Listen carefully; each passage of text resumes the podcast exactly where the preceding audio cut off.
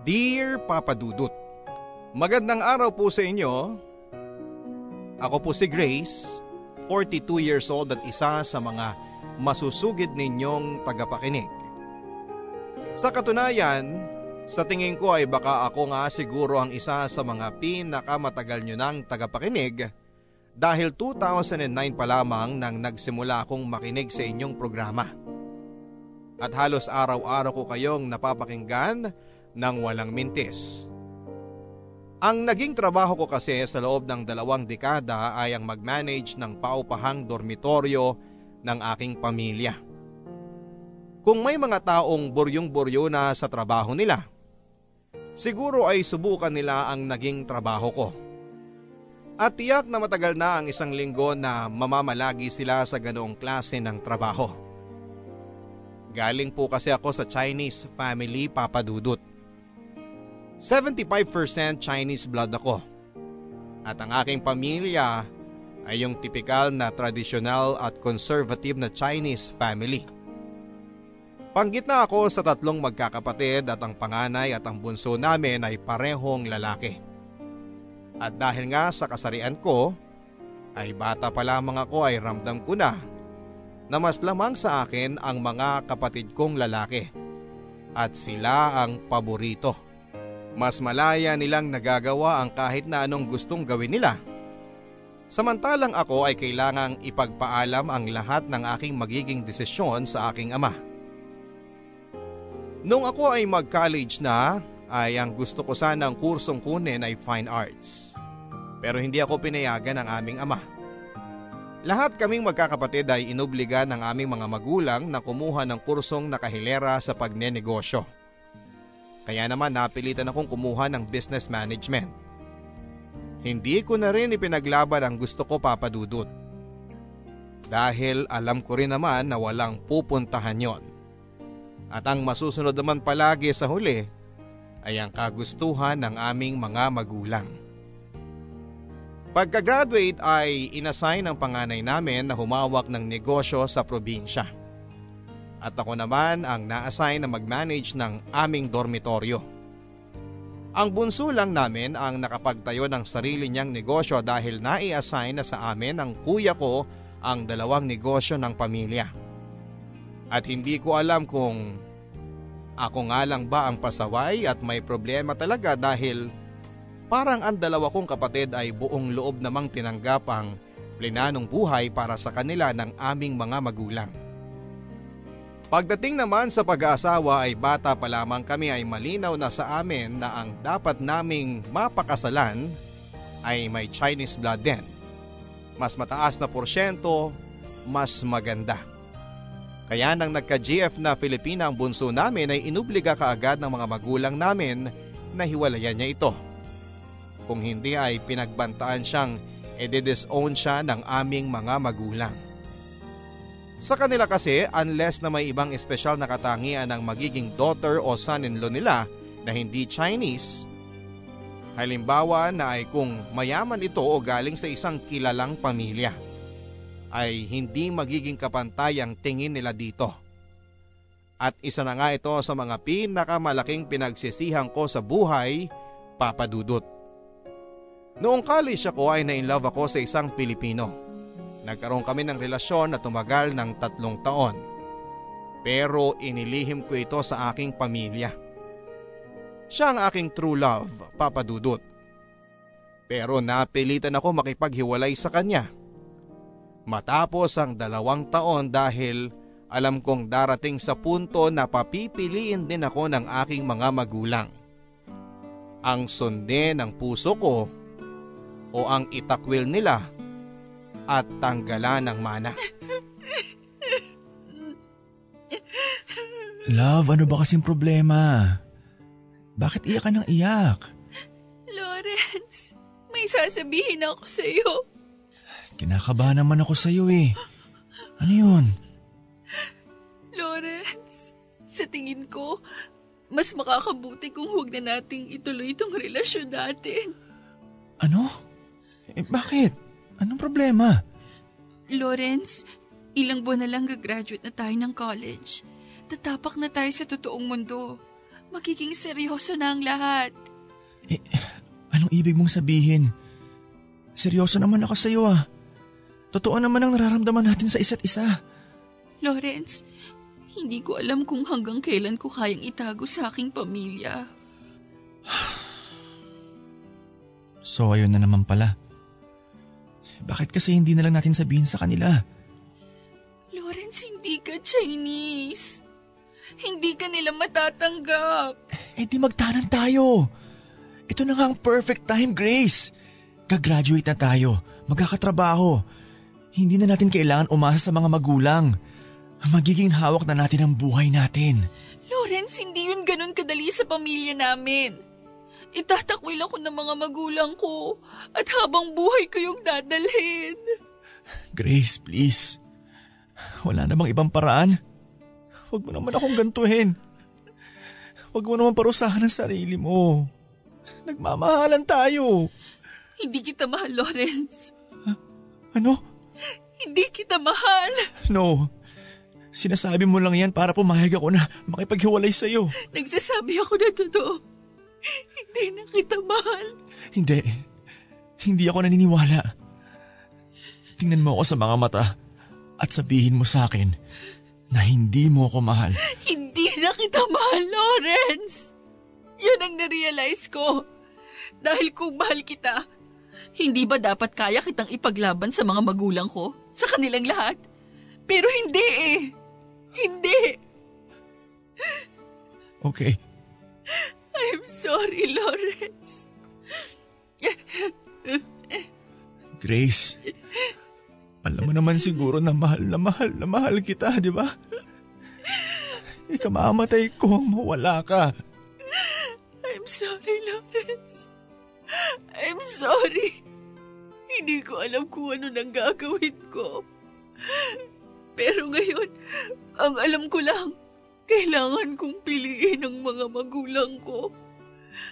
I'm sorry kung mahinang klase ng tao ko. Lawrence, I'm sorry. Tuluyan akong nakipaghiwalay kay Lawrence Papadudut. Matapos ang limang taon ay nabalitaan ko na lamang na nakapag-asawa na pala siya at may pamilya na. At nang malaman ko yon ay mas dumoble pa yung sakit na naramdaman ko. Hindi ko maalis sa isipan ko na paano kung ipinaglaban ko ang pag-ibig ko sa kanya. Baka siguro ako na ang nasa lugar ng babaeng pinakasalan niya. At may anak na kami at masaya na. Kahit na itinakwil na ako ng aking pamilya. Isa rin kasi si Lawrence sa pinakamabuting tao na nakilala ko. Kaya sobrang nag-guilty ako sa ginawa ko sa kanya. Si Lawrence na nga siguro ang aking one true love. Matapos niya ay meron naman akong mga naging karelasyon pero mga hindi rin nagtagal. Naroon pa nga yung may mga nireto sa akin na mga may Chinese blood din. Pero hindi rin naman nagtatagal at kadalasan ay dahil pa sa third party dahil napilitan lang na makipag-date o makipagrelasyon sa akin dahil sa impluensya ng pamilya. Kaya ang nangyari ay tumandang dalaga na ako. Pero sa akin, okay lang dahil yung totoong mahal ko ay matagal nang nawala sa akin. At alam ko na kung sino pa mang mga lalaking sumunod sa kanya ay maikukumpara ko lang kay Lawrence at imposible na may makahigit pa sa kanya. Nang lumipas ang mga taon ay nakasanayan ko na lang din siguro ang buhay kong ganon papadudot. Sa loob ng halos dalawang dekada, nasanay na ako sa buhay nagigising ako, mag-check ng dormitory, maninigil ng may mga utang, magbabayad ng bills at kung ano-ano pa. Pero kadalasan, lumipas lang ang araw ko na nakatambay lang ako kundi makikinig ng radyo, naglalaro ng game sa cellphone. Dumaan lang ang mga araw sa akin, papadudot. At na-realize ko na isang araw ay 39 years old na pala ako. Mag-isa. Masungit at miserable dahil parang naubos lang ang buhay ko bilang isang masunuring empleyado sa negosyo ng aking pamilya. Pero isang araw ay biglang may dumating na tao sa buhay ko na hindi ko inaakalang yayanig sa mundo ko. Si Arnel, 21 years old at isang taxi driver. Ang paradahan kasi ng mga taxi ng kumpanya nila ay malapit lang sa dormitoryo namin. Kaya ang ilan sa mga driver na nagtatrabaho sa kanila ay sa amin nangungupahan. Noong una kong nakita si Arnel ay nakuha na niya ang atensyon ko dahil may itsura siya. 5'8 ang taas niya, moreno, matikas ang pangangatawan at malakas ang dating. Pero dahil nga halos dalawang dekada ng agwat ng aming mga edad ay hindi ko rin naman siya pinansin. Pero nang lumaon ay napansin kong iba itong makatingin sa akin. Noong una papadudot ay naiilang pa akong pag-isipan siya ng may mali siya. Dahil nga sa isip ko ay ano ba naman ang nakita niya sa akin. Kahit na single pa ako ay aminado na akong losyang na akong manamit. At matagal nang nawala ng pakialam sa itsura. Bukod pa dyan ay nagkaroon na rin ako ng reputasyon bilang masungit na matandang dalaga sa mga tenant namin. Kaya naman hindi ako makakita ng dahilan para magkagusto ang kagaya ni Arnel na bata at may itsura sa isang katulad ko. Miss Grace, parang awa niyo na po. Bigyan niyo naman po ako ng isa pang buwan para makabayad. Hay nako Elena, limang buwan ko nang naririnig yung linya na yan sa'yo. Kapag pinagbigyan na naman kita ng isa pang buwan, malamang yan pa rin ang sasabihin mo sa akin. Parang awa niyo na po. Alam niyo naman na may sakit ang nanay ko sa probinsya at ilang buwan na akong hindi pa rin nakakahanap ng trabaho. Elena, alam kong mahirap ang buhay sa mundo. Pero negosyante kami. Ito rin ang kinabubuhay namin. Hindi naman charity itong dormitory namin para pagbigyan ka ng pagbigyan at maawa sa'yo. Grabe naman kayo. Ikumpara niyo nga yung buhay niyo at ng pamilya niyo sa akin. Bakit? Malaking kawalan ba ako sa negosyo niyo? Sa limang buwan kong hindi nakakabayad eh, hindi na ba kayo nakakakain? Ikaw, hindi masyado.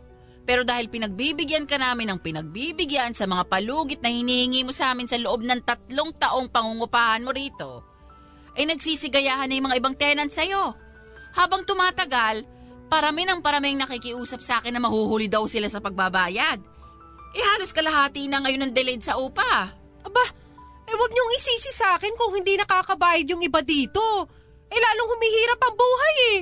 Wag niyo isisi sa akin yun. At hindi rin namin responsibilidad ang solusyonan ng kahirapan ng mundo. Kung nahihirapan kang magbayad at humanap ng matitirhan, aba, eh di doon ka sa DSWD humingi ng tulong, wag sa akin. Eh sige, pagbibigyan kita Elena, dalawang linggo. Pero matapos ang dalawang linggo at hindi ka pa nakakabayad, ipapahakot ko na yung mga gamit mo. Hi, Miss Grace. Hi. Ano ba naman po yan, Miss Grace? Birthday na birthday nyo, galit kayo. Ano? Happy birthday po. Ito, oh. Bakit mo ako binibigyan ng bulaklak? Eh kasi birthday nyo nga po. Teka, paano mo nalaman na birthday ko? Eh kasi kanina nakita ko may nag-deliver sa inyo ng birthday cake. Hmm. Salamat dito sa bulaklak, pero hindi ko birthday.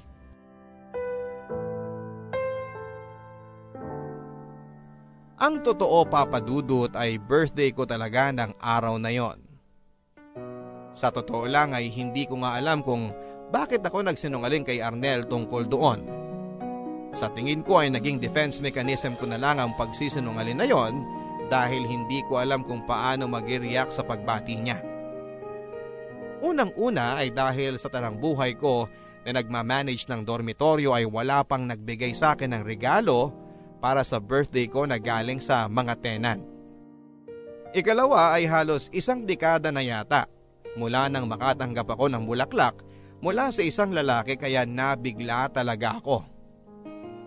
Pero aaminin ko, nang ibinigay niya sa akin ang bulaklak na yon ay buong araw akong nakangiti. Hanggang sa pagtulog ko ay nire-replay ko pa rin sa utak ko ang mga nangyari sa amin ni Arnel. Yun din yata ang unang araw na talagang nagsimula akong makaramdam ng crush kay Arnel.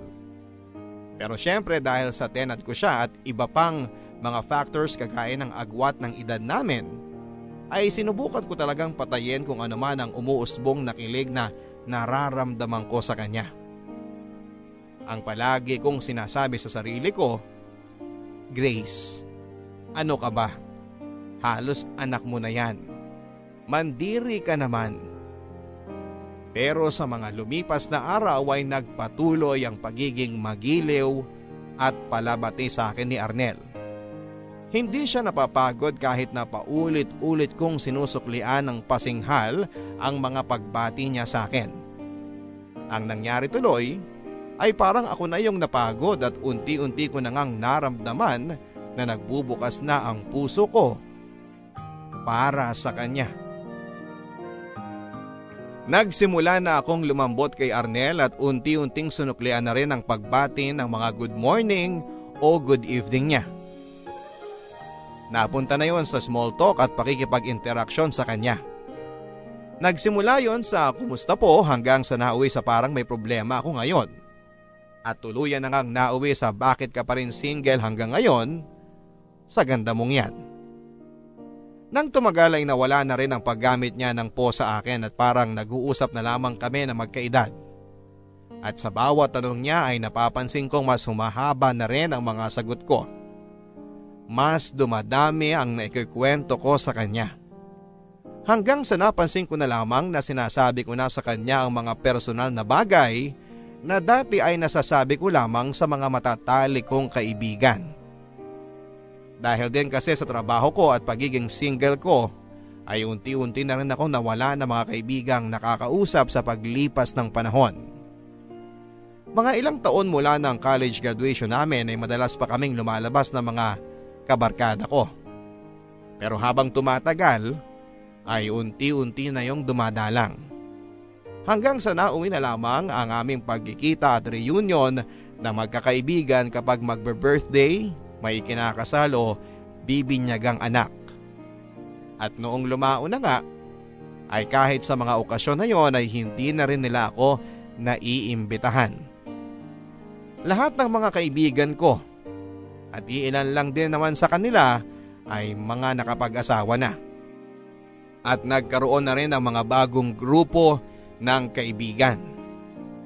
Samantalang ako ay naburo na sa dormitoryo na paulit-ulit lang ang mga araw. Walang makausap at walang mahinga ng problema.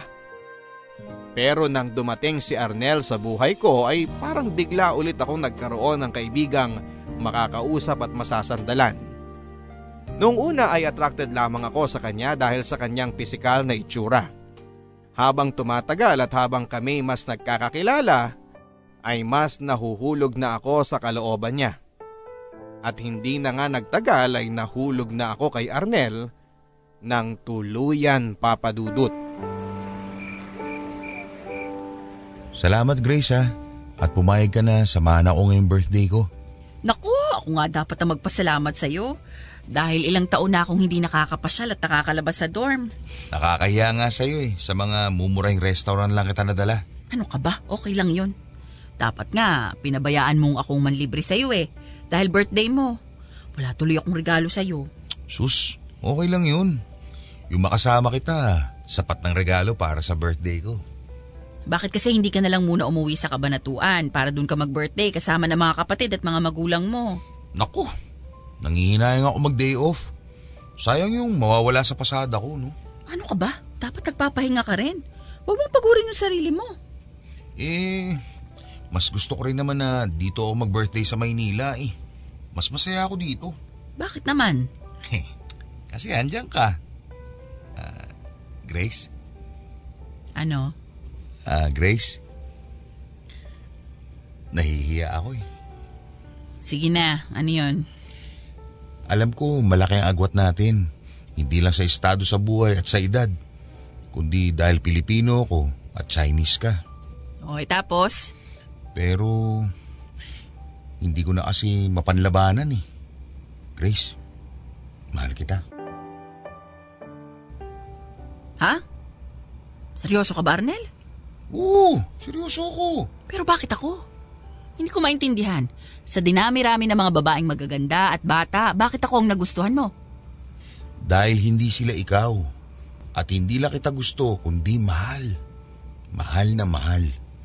At alam ko na naging problema mo na ito dati nang nakipag-iwalay ka sa dati mong Pilipinong nobyo. Pero may pag-asa ba ako sa'yo? Arnel. Eh, sige, pag-iisipan ko. Talaga? Yes! Yes! Woo! I love you, Grace! Teka, pag-iisipan pa lang yung sinabi ko. Okay na sa akin yun. Yes!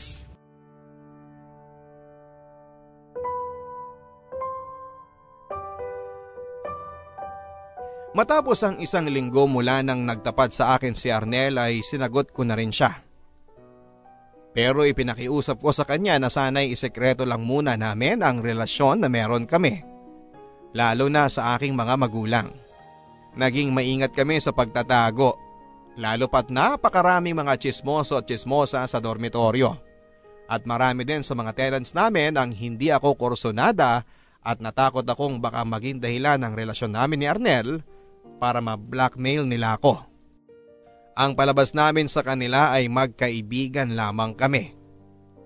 Para akong nasa langit sa mga linggo na sumunod na maging kami ni Arnel.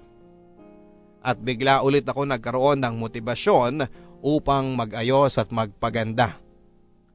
Kagaya nga ng nasabi ko ay napakaraming taon na rin ang lumipas mula nang huli ako nagkaroon ng boyfriend. Matapos ang mahabang panahon ay noon na lang ulit ako nakaranas ng binigyan ng pag-aaruga at atensyon ng isang lalaki. And for the first time ay naisip ko na na parang sa unang pagkakataon ay may tumapat na kay Lawrence at mukhang nahigitan pa nga. Suddenly ay pakiramdam ko napakaganda ulit ng mundo at ang sarap-sarap muli na mabuhay. Pero aaminin ko sa inyo Papa Dudut, napakalaking factor din kung bakit talaga ako nahulog ng husto kay Arnel ay dahil po sa sex. Sa unang buwan pa lang namin ng pagsasama ay halos araw-araw kaming magkasiping. At hindi naman naging problema ang lokasyon, madalas namin itong ginagawa sa kwarto ko. Minabuti na lang namin na sa tuwing papasok at lumalabas si Arnel ay walang ibang taong nakakakita at nang mapansin ng mga roommates niya na madalang na lang itong matulog si Arnel sa kanilang quarters, ay sinabi niya na mayroon na siyang girlfriend kaya madalas na doon siya nakikitulog. Pero syempre, hindi na niya sinabi sa kanila na ako pala ang GF niya. Kagaya nga ng nasabi ko papadudot, bata si Arnel. Guwapo, moreno, malaking lalaki at napakatikas ng pangangatawan. Kaya naman mula nang maging kami ay pakaramdam ko ay bumata ako ng dalawang dekada. At sa tuwing nagsisiping kami ay pakaramdam ko ay isa akong Diyosa na sinisiping ng isang agresibong Greek God. Pero dahil ayaw ni Arnel na gumagamit kami ng kondom, ay dumating din ang oras na nagkaroon ng resulta ang hindi namin pag-iisip at pag-iingat nabuntis ako. Sa totoo lang ay hindi rin namin masyadong inaasahan na mangyayari yon dahil sa aking edad. Pero ayun na nga ang nangyari. Matapos ang tatlong buwan mula nang kami naging magkarelasyon ay nalaman ko na buntis ako. Natakot ako ng una papadudot at sumagi pa nga sa isipan ko na ipa-abort ang bata. Alam kong hinding hindi matatanggap ng aking pamilya si Arnel at ang magiging anak namin. Hindi ko rin muna ito ipinagtapat kay Arnel at inisip ko na baka hindi rin naman matuloy ang aking pagbubuntis dahil sa aking edad. Pero nang halos maglilimang buwan na ang aking tiyan at nahahalata na ito, ay inamin ko na kay Arnel. Akala ko ay magagalit si Arnel pero laking gulat ko nang matuwa pa siya. Ang sinabi niya sa akin ay huwag daw akong mag-alala. Siyempre ay paninindigan niya ang bata.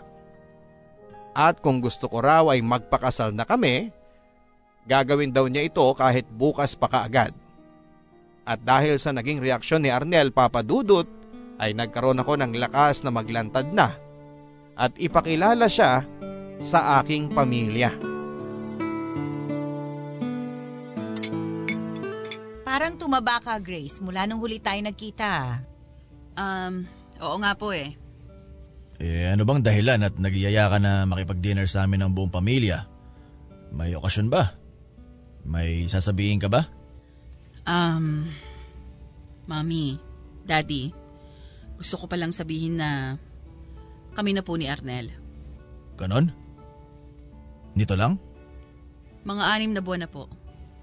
Pasensya na rin po kayo sir kung hindi namin kagad nasabi.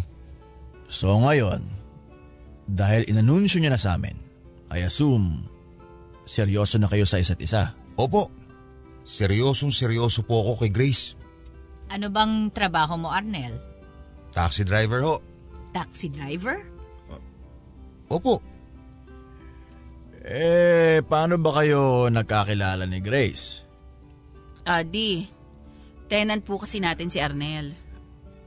Eh, ang mga magulang mo, anong trabaho? nasa kabanatuan po sila. Si nanay po, housewife. Si tatay ko naman po, driver naman po ng tricycle. So, nasa pamilya nyo pala ang pagiging driver. Daddy, Ah, ilang taon ka na ba, Arnel? Ah, 21 po. 21? Alam mo na ba kung ilang taon na tong anak ko? Daddy naman. Ano, Arnel? Alam mo ba? 40 po. Hindi ka ba nandidiri nun? Daddy, please! Huwag mo akong sigawan, Grace. Sige nga. Kumbinsihin mo nga ako, Arnel. Ano naman ang nakita ng isang 21 driver na kagaya mo?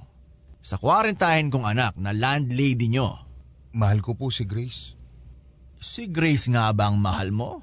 O ang pera niya? Daddy, sumusobra na po kayo!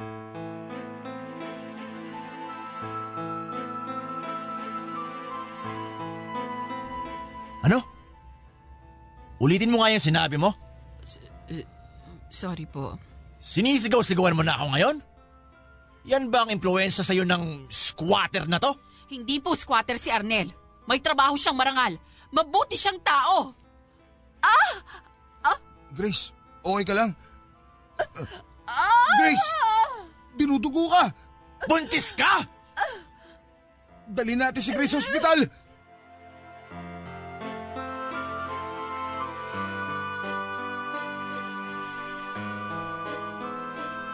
Dahil sa stress ko sa sagutan naming yon ng aking ama ay muntikan na akong makunan papadudot. Mabuti na lamang at malakas ang kapit ng bata at naisalba pa siya ng mga doktor. Premature ang naging anak ko at maski ako ay muntikan ng malagay sa delikado. Pero matapos ang ilang buwan sa ospital ay nakalabas na rin kami ng anak ko. At sa loob ng ilang buwan namin sa loob ay nakita ko naman ang pag-aalaga at pagtutok sa amin ni Arnel. Kahit na kailangan niyang mamasada ay nagpupuyat siya na mabantayan lamang ako. At dahil nakita ko ang kanyang dedikasyon sa akin at sa pagiging ama niya, lalo na sa mga oras na yon na bagsak na bagsak ako, ay mas lalo ko pang minahal si Arnel. Naging kampante ako kay Arnel papadudot at naisip ko ngang worth it na ipaglaban talaga ang pagmamahala namin. Worth it na pakasalan ko siya at bumuo ng pamilya na kasama siya. Mula nang nangyari ang komprontasyon namin ng mga magulang ko noong dinner na yon ay hindi na rin sila kumontak sa akin. Siguro ay parte na rin kung bakit ako matagal nang gumaling ay dahil sa psychological problem sa mga magulang ko at kung paano namin babayaran ang malaking bill sa ospital. Sa kwenta ko ay nangalahati ang ipong ko para lang ipambayad sa ospital kung sakasakali. Pero sa gulat ko, ibinalita na sa akin ni Arnel na nang magtanong siya sa kahera kung magkano na ang aming babayaran ay sinabihan siya nito na bayad na raw pala ang lahat ng aming bills. Binayaran na pala ng mga magulang ko. Laking pasasalamat ko sa Diyos nang marinig ko yon. Bukod sa hindi na namin kailangang problemahin ang pagbabayad, ay nakahinga na rin ako kahit papaano. Hindi rin ako natiis ng aking mga magulang. Pero nang subukan ko silang kontakin at pasalamatan, ay hindi nila ako hinarap. Ang iniisip ko na lang ay baka naghihilom pa rin sila sa mga nangyayari At ang kailangan lang ay bigyan ko sila ng sapat na panahon upang mapatawad nila ako at matanggap nila kami ni Arnel at ang aming anak. Ilang buwan matapos na discharge ang aming baby sa ospital ay pumayag na akong magpakasal kay Arnel. Gusto ko sana na isabay na ang permahan sa aming church wedding pero ang sabi ni Arnel ay saka na raw kami magpakasal sa simbahan. Sa west na lang daw muna kami dahil yon ang mas mura. Pumayag naman ako papadudot. Lalo pat pinangakuan ako ni Arnel na magpapakasal kami ng magarbo para daw huwag siyang mapahiya sa mga magulang ko at mas matanggap na siya. Kaya agad naming sinet ang petsa ng aming pagpapakasal sa Huwes. At minabuti ko rin na balikan at ipagpaalam at imbitahin ang mga magulang ko para sa okasyon. Pero nang bumalik ako at nakiusap sa kanila ay naggalit sila papadudot. Ang sabi nila ay sumosobra na raw talaga ako ang sabi ni daddy ay napakakapal daw talaga ng mukha ko. At hindi ko raw ba nakuha na yung pagsagot nila sa pagpapagamot namin ng anak ko sa ospital ay ikalawang pagkakataon nang ibinigay nila sa akin upang itama ko ang baluktot kong mga desisyon. Dapat daw ay matapos kong malaman na sinalba nila ako sa problema ay nakonsensya na ako at natauhan. At ang dapat ko raw na ginawa pagkatapos ay nakipaghiwalay na ako kay Arnel. Nang ipaglabang ko si Arnel at nanindigan sa aking desisyon na pagpapakasal sa kanya, ay doon na nga nangyari ang hindi ko inaasahan. Itinakwil ako ng mga magulang ko. Sinabi nila na sa oras na magpakasal ako kay Arnel ay palalayasin nila ako sa dormitoryo. Tatanggalan ng mana at buburahin ang pangalan ko sa mga assets ng pamilya. Oras daw na piliin ko si Arnel ay kalimutan ko na raw na Pamilya ko sila. Pinili ko si Arnel Papadudut. Itinuloy ko ang pagpapakasal sa kanya sa Huwes at minabuti ko rin na hindi na lang muna banggitin ang ginawang yon ng mga magulang ko kay Arnel. Babe, pasensya ka na kung dito lang kita sa mumurahing resort na dala para sa honeymoon natin. Okay lang yan, babe. Ang mahalaga, magkakasama naman tayo ni na Junior ngayon sa isang magandang lugar bilang isang pamilya. Huwag ka mag-alala. Sa kasal natin sa simbahan, sisiguraduhin ko talagang magiging magarbo ang kasal natin. Hindi lang sa simbahan at sa reception, pati sa magiging honeymoon natin. Ano ka ba? Hindi naman mahalaga kung magarbo ba o mamahalin na magiging kasal natin. Ang mahalaga, ikakasal tayo sa harap ng Diyos. Alam ko naman yun, pero syempre ayoko mapahiya sa mga magulang mo. Alam ko naman na ayaw nila sa akin at mababa lang ang tingin nila. Kaya nga kahit abutin ako ng ilang taon sa pag-iipon, gagawin ko. Mapatunayan ko lang sa kanila na karapat dapat ako sa'yo. Babe, huwag ka na mag-alala. Wala kang kailangan patunayan. Pinili kita. Hindi, basta. Gusto ko rin maging kampante ang mga magulang mo na magiging mabuti ang kinabukasan mo at ni Junior. Okay lang yun, babe. Mula ngayon, hindi mo na rin kailangang isipin o mabahala sa opinyon ng mga magulang ko. Anong ibig mo sabihin? Babe, itinakwil na ako ni na mami at daddy. Ha? Paano itinakwil? Noong isang araw bago tayo kinasal sa Huwes, minabuti kong puntahan si na mami at daddy ng personal sa bahay nila. Kinausap ko sila at inimbita sa kasal natin. Pero nagalit sila. At pinapili nila ako. Sila o ang magpakasal sa'yo. Ha? Eh, siguro naman panahon lang ang kailangan. Balang araw, matatanggap din nila tayo. Babe, sinabihan ako ni Daddy na kapag nagpakasal ako sa'yo, ay papaalisin na niya ako sa dorm. Tatanggalan nila ako ng mana at kakalimutan na raw na anak nila ako. At sa pagkakakilala ko kay Daddy, hindi malayong hindi niya panindigan ang binitiwan niyang mga pagbabantang yon. Ano? Bakit ngayon mo lang sinabi sa akin to? Kasi hindi naman mahalaga na malaman mo eh. Tayo naman ang magpapakasal at magsasama. Bakit babe? Hindi ka ba natutuwa na ikaw ang pinili ko? Na ipinaglaban kita? Grace naman eh. Bakit ngayon mo lang sinabi sa akin to? Eh di sana napag-usapan muna natin. Pwede naman natin sanang iurong ang kasal natin sa wis eh. Hindi naman kailangan magmadali. Babe, eh, ikaw yung may gustong magpakasal na tayo sa West, hindi ba? Ang akin lang, paano na tayo ngayon? Paano ka? Paano ka na kung tatanggalan kanila ng mana? Babe, hindi naman mahalaga sa akin ang mana eh. Bakit? Masaya naman tayo ng ganito lang tayo ah. Na simple lang ang buhay natin. Hindi ko naman kailangan maging mayaman para maging masaya. Ang magkasama lang tayo at ang anak natin, okay na sa akin yun. Grace naman, hindi ka nag-iisip eh. Dapat sinabi mo sa akin yan. Paano na tayo? Saan tayo titira ngayon? Baka pagbalik natin sa dormitoryo, nasa labas na mga gamit natin.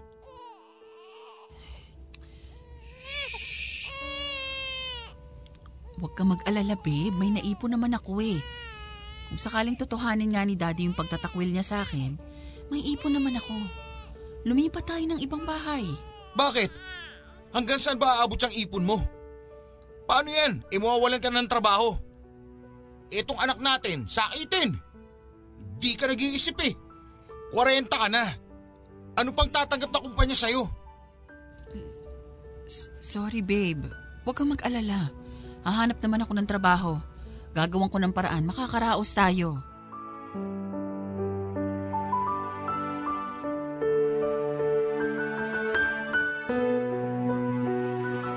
Hindi ko alam papadudot ay sa puntong yon ay parang nakumbinsi pa ako ni Arnel na mali ang ginawa ko.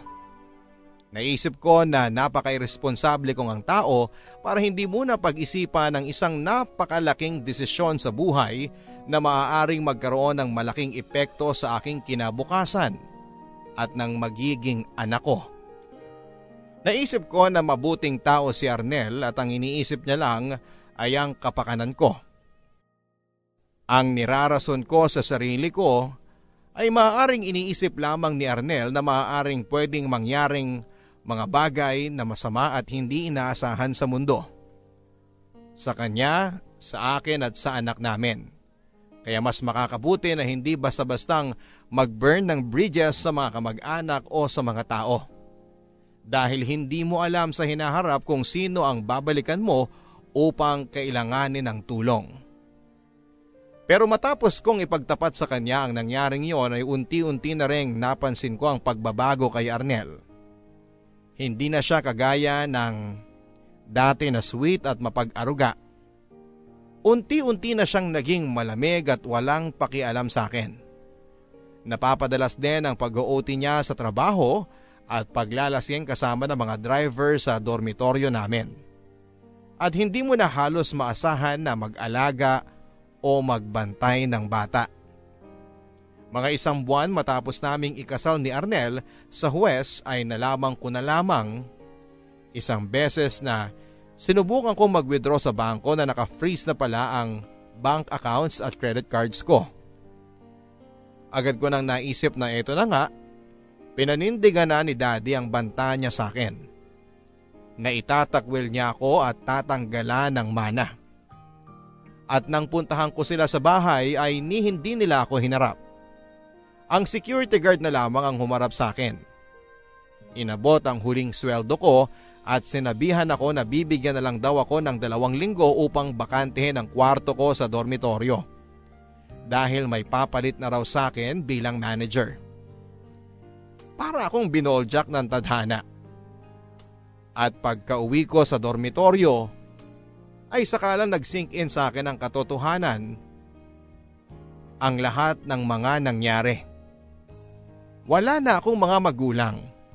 Wala na akong trabaho at wala na akong matitirhan. Kahit na takot na takot ako ay agad ko ring sinabi yon kay Arnel. At iyon ang first time na nakita ko siyang nagalit ng husto at nagwala. Kumalma lamang siya nang sabihin kong may nahanap na akong lilipatan namin.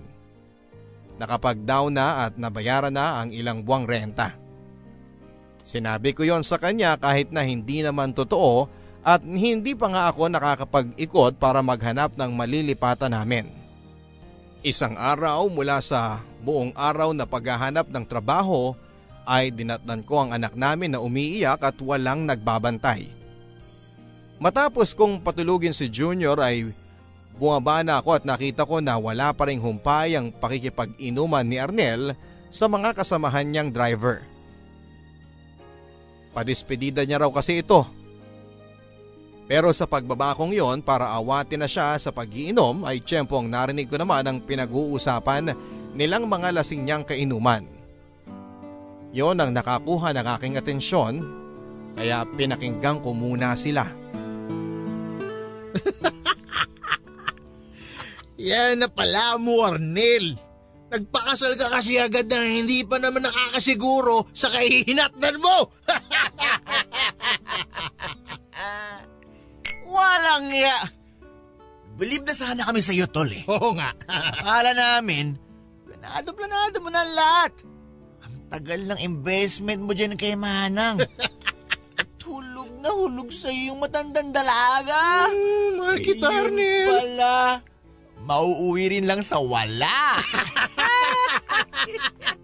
Oo nga, biruin mo. Kung ano-ano pa yung pinlano nitong Arnel na to. Nabibili niya mga kotse raw at oras raw na makapasok siya dun sa pamilya ni Manang. Yung palang ending, mas magiging mahirap pa siya sa daga. Tama na! Tama na! Napipikon na ako ha! Okay lang yan, tol. Mukhang kahit naman ganyan kinahantungan mo eh. Mukhang nag-enjoy ka naman dun kay Manang eh. Tado! Oh, ganyan mga trip niyan eh. Mga single mother. Oo nga. Kahit anong trentahin pa lang yun. Ay, oo nga no. Dati nang mukhang matrona at single mother yun eh. Partida wala pa nga na. Mukha na single mother. Ah, Nung nandito pa nga si Elena, inaaswang niya rin ng tingin yun eh. Oo nga. Si Elena pwede rin yun ha. At saka nasa 30 lang yun, di ba? Ay. Lumalandi rin sa'yo yun, tol eh. Eh kaso, si Manang kasi yung may pera. Kaya siyempre, eh dun siya. Oo. Mali. Dating may pera. Ay, paano ba yan, tol? Paninindigan mo ba yan? Ewan ko nga eh. Lecheng buhay to. Kung aabutin ka nga naman talaga ng malas. Eh, okay lang yan, tol. Eh, bata ka pa naman eh. Marami ka bang oras? Eh, malay mo. Magbago yung isip ng mga magulang niyan. Tanggapin kayo ulit. Eh, paano kung hindi? Eh di, kumuha na lang siya ng kabit na sugar mommy. O kaya, o kaya pare, yung nanay na lang ni Manang. Pwede. Ako bang pinag-uusapan ninyo? Ay, ah, ah, s- sorry madam. Sorry, madam. Nagkakasayahan lang ho rito. Kain ko man lang ho ng konti. Arnel, makit ka na. Pamilyado ka na at may anak. Pinapaalala ko lang. At kayo, magsibalik na rin kayo sa kwarto nyo. Nakakabulaho kayo. Ang sasama pa ng mga lumalabas dyan sa bibig nyo. Teka nga muna. Eh, oy, Miss Grace. Pinapaalala ko sa'yo na sa Makalawa. Hindi na ikaw manager namin dito ah. Kaya wala kang karapatan na sitahin kami. Gagawin namin kung anong gusto namin gawin. Wasak na wasak sa kalasingan noon si Arnel Papadudut. Halos kargahin ko pa siya para maiyakyat ko lang sa kwarto namin. Pero dahil din doon ay nakakuha ko ng dahilan para maging in denial sa mga narinig ko. Ang sabi ko sa sarili ko, maaaring talagang madudumi lang ang isip at masasamang tao lang ang mga kainuman niyang driver. Kaya kung ano-ano ang mga lumalabas sa mga bibig nila ng gabing yon. Kinumbinsi ko ang sarili ko na lasing lang kasi si Arnel kaya hindi niya pinabulaanan ng mga pinapalabas nilang ginagamit niya lang ako na lasing lang siya kaya hindi niya ako na ipagtanggol. Matapos ng dalawang araw ay lumipat na kami ng tirahan ni Arnel. Nakahanap ako ng isang maliit na kwarto na medyo malapit lang din sa amin. Ang isa kasi na mahigpit na pinag-utos sa akin ni Arnel ay ang hanapin ko raw na rerentahan ng bahay ay yung medyo malapit lang sa lugar namin. Dahil ayaw niya raw na lumayo pa sa paradahan ng taxi. Ako naman ay nakakuha din ng trabaho bilang isang work from home na English tutor. Wala kasi akong napag-iiwanan sa bibi namin. Kaya hindi ako pwedeng lumayo at kumuha ng trabaho sa isang opisina. Pero dahil din sa pagbili ko ng computer at uh, pagpapakabit ng internet ay malaki-laki ang nabawa sa aking ipon. At kahit toong sumisweldo na ako ay nababawasan pa rin ang ipon ko dahil kumukuha at kumukuha pa rin ako doon dahil sagot ko lahat ng gastos. Maski ang pagpapatingin sa anak namin sa ospital. At habang tumatagal ay mas lalong nagbubuhay binata si Arnel. Ni panggatas ng anak niya ay hindi niya mabili. Ni isang kusing ay wala siyang maintrega sa akin. Lahat ng mga sinesweldo niya sa pagtataksi ay napupunta lamang sa sarili niya at ipinapadala sa mga kamag-anak niya sa probinsya. Ang palagi niya sa aking sinasabi, mas kailangan daw ng pamilya niya ang pera kesa sa amin dahil may trabaho naman ako. At nang sinabi ko sa kanya na kami na ng anak niya ngayon ang una niyang pamilya. At dapat na priority niya ay naggalit pa siya sa akin. Binaligtad pa ako at sinabi kong kaya ko raw na maging masamang anak sa mga magulang ko, siya raw ay hindi. Minsan ay gustong gusto ko nang bumitiw sa relasyon namin papadudot. At minsan nga ay naiisip ko na tama nga ang mga magulang ko. Dapat ay hindi ako nagtiwala kay Arnel na ang tanga-tanga ko. Pero bukod sa mahal ko talaga si Arnel, ay pinapalakas na lang ako ng pride at kahihiyan dahil matapos ng lahat ng sinakripisyo ko para sa relasyon namin ni Arnel, ay hindi ako pwedeng basta-basta mag-give up at panoorin na mapunta lang ang kasal namin sa wala. Ngunit isang araw ay napansin kong may pagbabago kay Arnel. Mas napapadalas na ang hindi niya pag-uwi ng bahay at parang mas nagiging conscious na ito sa itsura niya. Palagi na siyang bumibili ng bagong damit at nagpapapogi. At doon ako kinutuban na meron itong pinopormahan.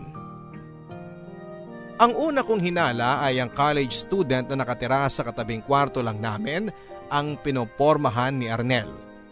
May mga sandali kasing nahuhuli ko ito na magkausap at halata naman sa tinginan nila na may mali siya sila sa isa't isa. Maganda yung estudyante maputi, sexy, pero mukhang inosente. At isang gabi nga ay nagising na lamang ako na wala si Arnel sa tabi ko. At may naglalampungan sa kabilang kwarto. Kaya isang araw nang nagpaalam na sa akin si Arnel na uumagahin daw siya ng uwi dahil sa pamamasada, ay alam kong panahon na yon upang gawin ang matagal ko ng pinaplano. Sa araw na yon ay iniwang ko muna ang aking anak sa kapitbahay. At ilang oras bago bumalik sa bahay ang babae, ay pinweras akong buksan ang kanyang pintuan gamit ang hairpin. Nag-imbestiga ako sa kanyang kwarto. Naghanap ng pruwebang makukuha ko. Pero maya-maya ay nakarinig na ako ng kaluskos at may nagbukas ng pintuan. Kaya madali akong nagtago sa ilalim ng kanyang kama.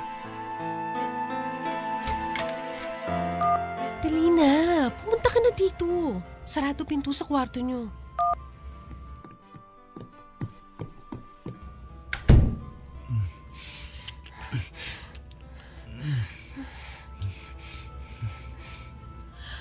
Kuya Arnel naman eh. Teka lang, mag-shower muna tayo.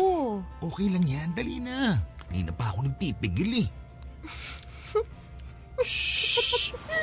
Huwag maingay. Baka mahuli tayo sa kabila. kasi naman, Kuya Arnel eh. Kailan mo pa kasi ihiwalayin yung asawa mo? Malapit na, tumatiming lang ako. Oh, bakit na naman? Eh, nakakainis ka kasi. Ano na naman ang problema mo? Sabi ko nga sa'yo, hindi ba? Hihiwalayan ko naman siya eh. Naghahanap lang ako ng tiyempo para hindi siya masyado magwala. Hindi lang yun. Eh ano na naman? Wala. Naisip ko lang. Eh di ba? Sabi mo, hindi mo naman talaga siya gusto noon na ang habol mo lang sa kanya yung pera niya. Tapos napasubo ka lang. Oo, tama lahat yan. Teka, nagsiselos ka no? Babe naman, huwag ka na magselos. Sige na nga, aamin na ako. Naghahanap kasi ako na malilipatan nating kwarto na medyo malayo-layo dito. Tapos pag okay na yun, at pag nakalipat ka na dun, saka ko na siya iiwalayan. OMG talaga, babe! Oh! Ano na naman problema, babe? Eh, paano kung gawin mo rin sa akin yan? Paano kung magsawa ka na sa akin? Baka naman ipagpalit mo rin ako sa matandang mayaman. Sus, hindi mangyayari yun. Ikaw pa. Eh, patay na patay ako sa'yo. Mm.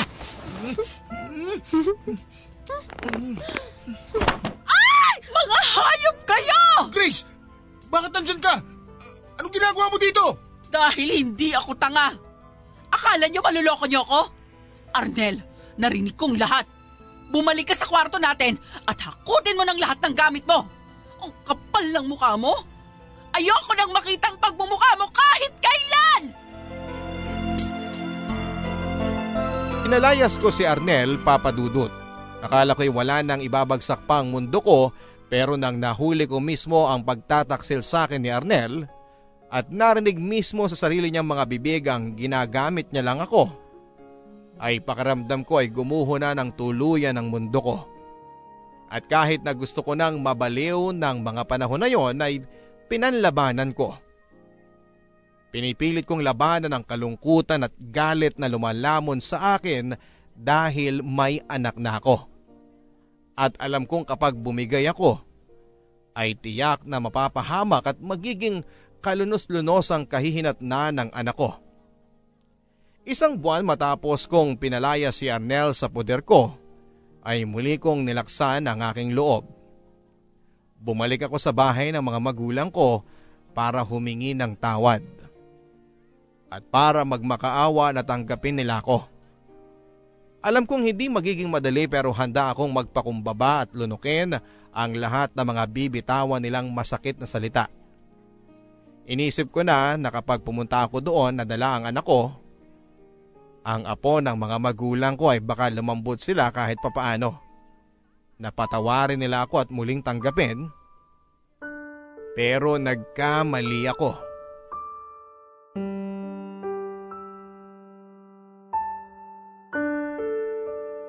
Anong ginagawa mo rito? Sino nagpapasok sa'yo? Daddy, please po. Patawarin niyo na ako. Pakinggan niyo naman ako. Lumayas ka! Hindi kita kilala! Winston, baka naman po pwedeng patawarin na natin ang anak na... Hindi! Ang anak nating dalawa lang. Si William at si Warren. Sila lang ang anak natin. Winston, parang awa mo na. Daddy, please. Patawarin niyo na ako sa nagawa ko. Nakipaghiwalay na ako kay Arnel. Ito oh, tignan niyo tong apo ninyo. Wala akong pakialam kung nakipaghiwalay ka na sa driver na yon. Binigyan ka na namin ng pagkakataon noon. Pero sinayang mo. Hindi ka nakinig. Sinuway mo kami. Daddy, parang awa niyo na. Para man lang sa apo ninyo. Wala akong pakialam sa halimaw na batang yan. Hindi hindi ko yan kikilalanin bilang miyembro ng angkan natin. At matagal ko na rin kinalimutan na may anak akong babae. Winston, please, parang awa mo na. Huwag ka namang ganyan kay Grace. Tumahimik ka! Matuto kang lumugar, Karina. Ako ang padre de pamilya. Ako ang nagdidesisyon sa bahay na ito. At kapag sinabi kong hindi natin siya anak, kailangan sumunod ka! Daddy, parang awa niyo na. Bigyan niyo na ako ng isa pang pagkakataon. Kaya lang naman lumalapit yan dahil kailangan niya ng pera natin eh. Dahil nakaranas na ng hirap sa buhay. O ngayon, panindigan mo yung desisyon mo. Wala kang kwentang anak. Kahit noon pa man, mahinang klase ka na. Ano pa po ba ang gusto ninyo, Daddy? Buong buhay ko.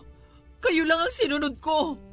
kung sino po pwede kong maging boyfriend, kung ano ang kurso kong kukunin, kung ano ang magiging trabaho ko.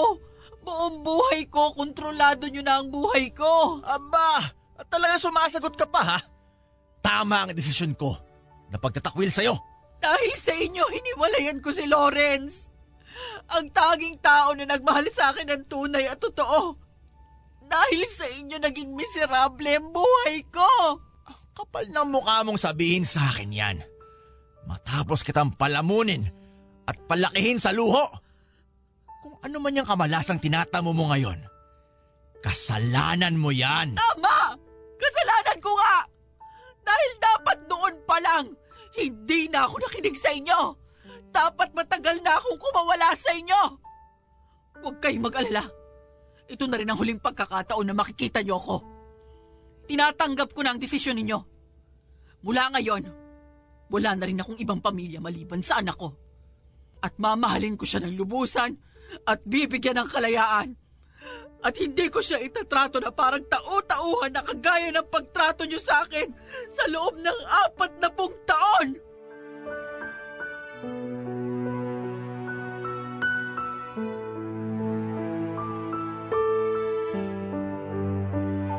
Tatlong buwan na mula nang nakipaghiwalay ako sa mga magulang ko papadudot. Kahit na nananatiling mahirap ang buhay para sa akin, ay na-realize kong ngayon lang din ulit ako nakaranas na maging masaya at kontento.